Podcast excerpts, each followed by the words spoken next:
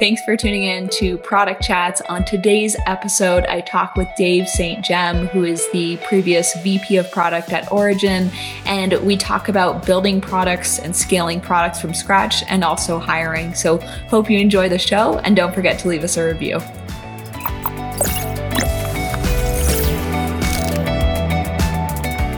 Hey, Dave, thanks so much for coming on today. Yeah, thanks for having me. It's great to be here. Awesome. Well, in a minute or less, can you tell us about yourself? I'm born and raised in St. Louis, Missouri, migrated out to the Bay Area over a decade ago for school. I went to Stanford and then have spent almost my entire career in either founder or product leadership role across a variety of great companies, most recently leading the product org at a company called Origin. And then before that, at a company called Blend. And then now I'm just exploring. I've been working on a new concept of my own and figuring out what exactly I want to work on next. Can you tell us a bit more about what you're currently working on? Yeah, definitely. So the concept is called OpenMind. And the idea is, or the purpose is, how do we unlock the knowledge of the world and make that available to people at scale? So, particularly in high growth software environments like what I'm used to, I found that it's really difficult to connect the right knowledge from the right experts with the right people and companies at the right time. And I'm exploring how we can actually do that at scale. So, with that, like you're co- talking about like your current role and what you're currently working on, let's like back up a little bit and talk about how you actually got into product and what that journey looks like. I think I got really lucky, not embarrassed to say that. So, after school, I started a consumer travel software company with a classmate from undergrad. This was in 2011. And we actually were basically starting Hotel Tonight. It was not Hotel Tonight, but it was very similar to Hotel Tonight at the exact same time as Hotel Tonight. We just did not know about them yet. We ran that company for a little over a year. We raised some money. Ultimately, Hotel Tonight just kicked our butts, and we unfortunately had to wind down the company. But that was my first foray into software and it was a wonderful experience and I learned a lot. And one thing that I really understood from that experience was how much I actually liked the product building and quote unquote product management aspect of the co founder job. I had never heard of the title product manager before. And so I was able to parlay that into a gig at Intuit. I was basically introduced to some folks at Intuit. They were building out some new fintech products and I was lucky enough to convince them that I would be a good candidate for the job, and the rest is history.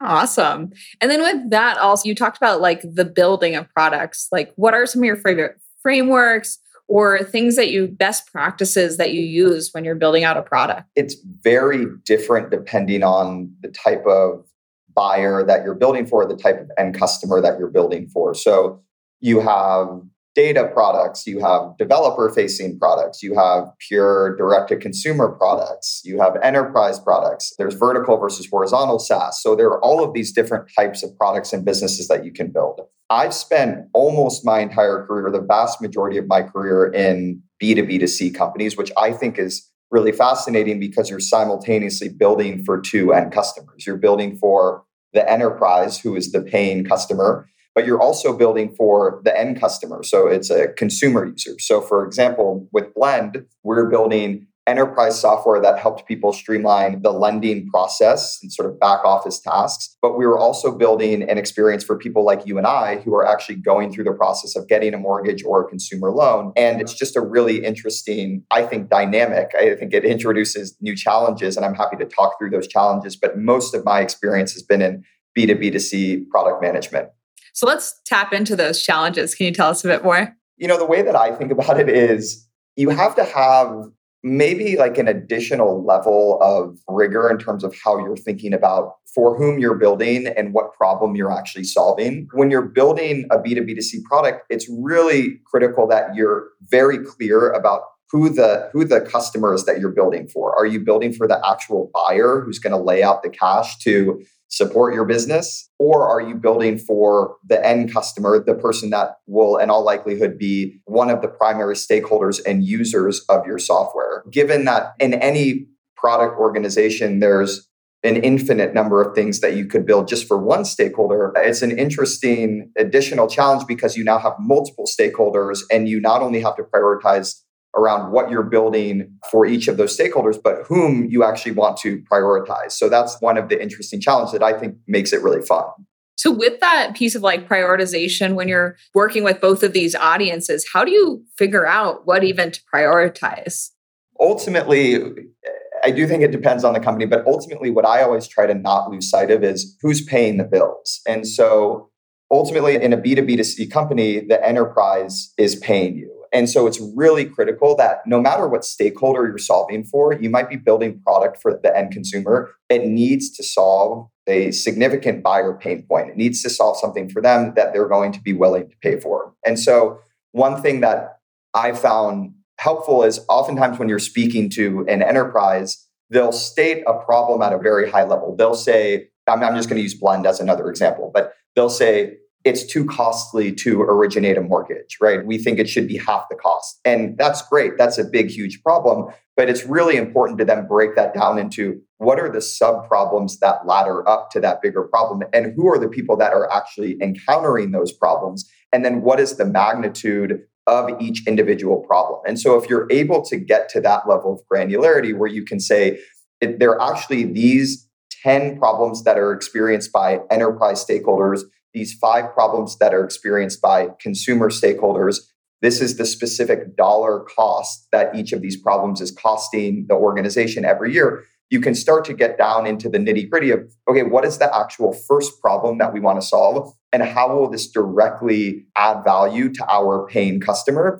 as opposed to coming at it from the standpoint of who's talking the loudest or maybe what's the most fun or beautiful thing to build. That's just one of the kind of rules of thumbs that I use. And with that, it's about listening to your customer. And so when you're listening to your customer, are you doing user interviews? And also, what is the right sample size of actually getting that data on what you should build out? It's really interesting because it depends on the stage of company that you're at. So a lot of my experience has been in really early pre product market fit, pre revenue companies, and then scaling with those companies. And the discovery process actually changes pretty significantly depending on that stage. So, in the really early pre-product days or pre-product market fit days, it's hard to rely on data. It's hard to make empirical decisions because you just don't have that many customers or users or data points. And so you really have to rely heavily on speaking to your customers and trying to identify this is kind of trite at this point, but identifying not like what they want, but what are their specific pain points and understanding as deeply as you can what are their existing processes? Where are they experiencing the pain? Like I said earlier, what is the magnitude of the pain so that you can start thinking about the solution from first principles as opposed to, well, customer A asked me for, for this thing. So I think in my experience, it's really important to talk to as many of those early adopter customers as you can 10, 20, 30, 40, if you can. And you'll start to pattern match as you have those conversations. You'll start to see similar challenges that people are facing, you'll start to understand a relative priority across those challenges. So, early days, I think it's really being as close to your customers or target customers as possible. And if you can get a handful of pilot customers that are willing to be design partners and say, hey, we're going to think through the solution with you. We're going to work really closely with you to help you understand the inner workings of our org. That's a huge accelerant because you're able to really get into the minds of the people that you're building software for. I think as you're in the later stages, especially if you're building more things on the consumer side, you can be much more data driven. You can start thinking about things like funnel optimization, or if you're getting direct feedback in the app through things like NPS scores, or you can look at engagement of specific features or products within the app. And now, you know, I, am going to do a plug. I didn't even know I was going to do this, but there's a really cool product that I've used called Sprig that helps you do surveys really quickly and easily products like Canny, where you can actually get user feedback directly in the product. Those are all things that enable you to make decisions in a much more data driven way once you have that level of scale and, and usability. So I want to go back to that piece around listening to your customers, right? That's one piece of, hey, when you're building a product from scratch, start listening to your customers, get this core group of like your people who just love you and are willing to invest their time, right? And say, yes, I'm invested in your product and I want to spend the time helping you build this out. But besides listening to your customers, like what other pieces are coming into play when you're building something from scratch? It's important to also get as much objective evidence as you can from either directly your customers or the market. So, for example, I'm just going to keep going back to the mortgage, but what we found is oftentimes across companies, people's individual pain points are not necessarily representative of the organization's pain points, no matter how high in the organization that person is. So, one thing that we did was we actually worked to get really granular level data on what customers' mortgage origination process was. You know, if it's a 50 day process, how long is each specific task in that process taking? And then we equated that to a certain dollar amount of cost that the organization was incurring. So we're able to do an additional level of pattern matching there because if someone said, well, it's really hard for me to do this and it's really inefficient and it costs me a bunch of money. And then we saw that anecdote lie squarely within the most expensive part of the process. That's a signal to us to dive a little bit more deeply. A lot of industries also just have industry wide data on these things. So, how many people are experiencing the problem? Different ways of quantifying the problem, whether it's in terms of time or money or stress levels or NPS or whatever it is. So I think that trying to be as objective as possible and combining that with the direct customer feedback is really helpful.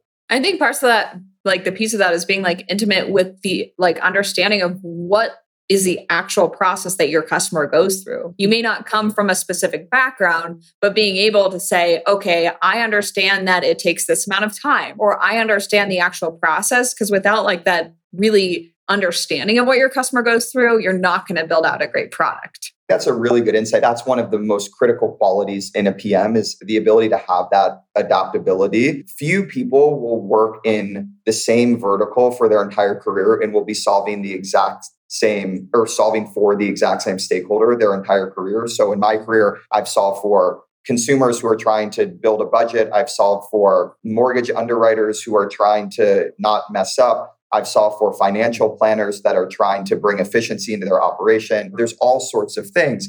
And the adaptability component is huge because if you're one eager enough to go sit down next to your customer or your user and understand what she's doing on a day to day basis, what tools she's using, what her pain points are. And then you're able to build an understanding of what it's like to do her job or be in her shoes. That's a really critical component of building an effective solution that addresses a real problem. So now we're kind of hopping into the hiring and growing teams and the like adaptability piece and being able to just get in the trenches, listen to your customers, go out. What are other things I would say like that differentiating a good like product manager versus an okay or subpar product manager. I'll double down on that first one really quickly just to hammer home a specific point, which is like the customer obsession aspect or the user obsession. It doesn't matter if you're building a product for a developer or a data scientist or someone trying to buy a home, it could be anyone, but people who get excited about going and sitting next to somebody and understanding what their job looks like and what their workflows look like. Two, I was really fortunate to work for Intuit as my first employer because they really championed and created this notion of follow me home. Literally sit down next to your customer to understand what they're doing and what their pains are. So that's one. I look for people with extreme customer or user obsession. There's a couple other things. I think one thing that I've started to look at more as I've progressed in my career is people who are really outcomes oriented. So oftentimes when I'm interviewing people, what I'll see is I'll ask people something that they built or something that they're proud of, and they'll talk at length about the solution and what it does, who's using it. But there's a total lack of what was the motivation to begin with? What was the outcome that you were seeking to affect? And then what was the actual outcome of launching the product or the feature or whatever, because I think effort is great, obviously. But if you put a bunch of effort into something and there's no outcome, then that's kind of the equivalent of putting no effort into it. And so I really look for people who really clearly tie the target outcome and then the actual scene outcome to what they're building. I think that's just a really, really important mindset to have. And then the other thing I really love and I look for in people that recruit to report to me, but also in people, if I'm joining a company, people who will be my peers or my boss or whatever it is, this idea of the best idea wins philosophy. So people who aren't overly protective of their own ideas and having to be right and their idea or their solution having to be the one that's implemented, but people who don't really care where the idea came from as long as it gets you to the best possible customer outcome and the best possible company outcome I think that's just, it's such a critical mindset to have both from a collaboration standpoint, but also just from a getting to the best outcome as fast as possible standpoint. So I think with that also, it's about having a bigger purpose within the team, right? And understanding this is about me, but it's like, what are our goals? And so how do you like instill that in a team and make sure that they're always looking towards that those goals and always aligning what they're building out to those goals what i see a lot of organizations do is they have a really like strict separation of work between product design and engineering where it's like all right product comes up with all the ideas and the product strategy and that's what our job is. Design takes whatever that idea is and they turn it into something pretty. And then engineering just takes that design and the specification that's hyper discrete and they just write code. I don't want to knock that philosophy. That's just not what I do. At Origin, we were able to have a really great partnership between product engineering and design where we use standard process called dual track agile, where it's really about getting each of those stakeholders very involved at the very beginning of projects. So everyone can understand what is the customer, the persona that we're solving for get clear insight into the problems that they're having, and then have a seat at the table when it comes to thinking about what problems do we want to solve? And then how specifically do we want to solve them? Instead of just waiting till the very end we've decided on the problem we've decided on the solution go build it. That just makes one it gets to better ideas and, and outcomes. And two i think it helps the team move faster because everyone has a common understanding of for whom you're building. So that's part of it. And then the other thing which you already said is it's really really critical that everyone in the org and everyone in a specific scrum team or whatever understands the objectives of the organization, but also of your discrete group. What I've seen other companies do as well is like the product manager is the one that sets the objectives and understands the objectives. And they're the one that understands how this aligns to the company mission and vision. And like, no, I mean, everybody should have as deep of an understanding as ideally the CEO does of why does this company exist? Who are we building for? How do we measure our own outcomes? And if you're constantly giving that information to people and giving them ways to better understand those outcomes, then people are going to be better positioned to come up with solutions that will actually address those outcomes. And so with that, I want to hop back to the idea of collaboration and any like best practices or other ways, obviously like getting everyone involved at the beginning, but are there other ways that you can make sure that all teams are collaborating really well throughout the development lifecycle? In the past at different orgs, we've done early research slash brainstorming sessions as a whole group. So it will include product design, engineering, user research. I'm a big fan of having user research or usability research, whatever you want to call it, as its own dedicated function. And so, what we got into the habit of doing is at project kickoff, it wasn't about saying, okay, we've already decided the problem that we're going to solve and how specifically we're going to solve it.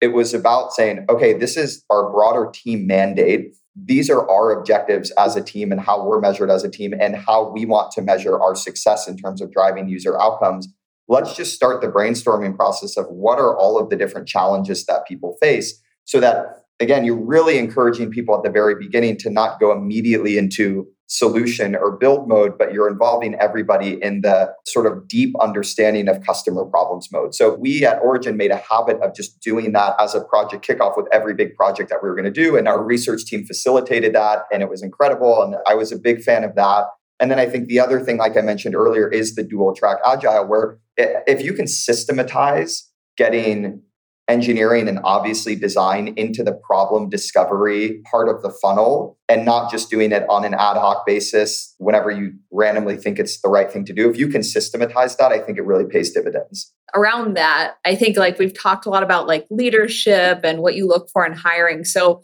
obviously there's aspiring product leaders that are listening to this today. And I guess the question would be like, what is one piece of advice you would give to an aspiring product leader? This is probably advice I would have given myself a number of years ago. So hopefully it's helpful. But as a new leader, probably in any function, but in product in particular, because you're responsible for so much of the strategy of the company, it can feel like you have to have all the answers it can feel like if you display any sort of vulnerability around like well i actually don't know what we should do there or actually don't know what the right solution is or something like that, I think that actually creates worse outcomes. And the advice I would give is don't shy away from that uncertainty or that vulnerability. If you can show your team that you have that level of vulnerability, it sets the standard for we are an organization that prioritizes a learning mindset, a growth mindset, asking questions, as opposed to an organization where everyone is expected to be a day one expert. And then the other thing is, it just gives more responsibility to your direct reports. If you're always coming in and saying, I know the exact solution to that problem, whether or not you actually do, it's going to be hard for them to grow in their careers as well and it's acting as a crutch because they're just always going to come to you if they have any sort of uncertainty about something. So I would say lean into the vulnerability and lean into the unknown and be upfront with people about that. And I think that also goes to the point of, right, like hiring people that are smarter than you because you don't always have to have the answer. And you can even learn from your team as like they grow and mature. And maybe you don't have an answer, but maybe because you hired someone that was smarter than you, they have that answer. I totally agree. And then where can people find you? Probably LinkedIn would be the best place. So just Dave St. Geme. Yeah. Thank you so much for coming on today. Yeah, thanks so much for having me. This was fun. Thanks again to Dave for joining us today on Product Chats. If you want more product management resources, feel free to head over to canny.io slash blog, and we will see you next week.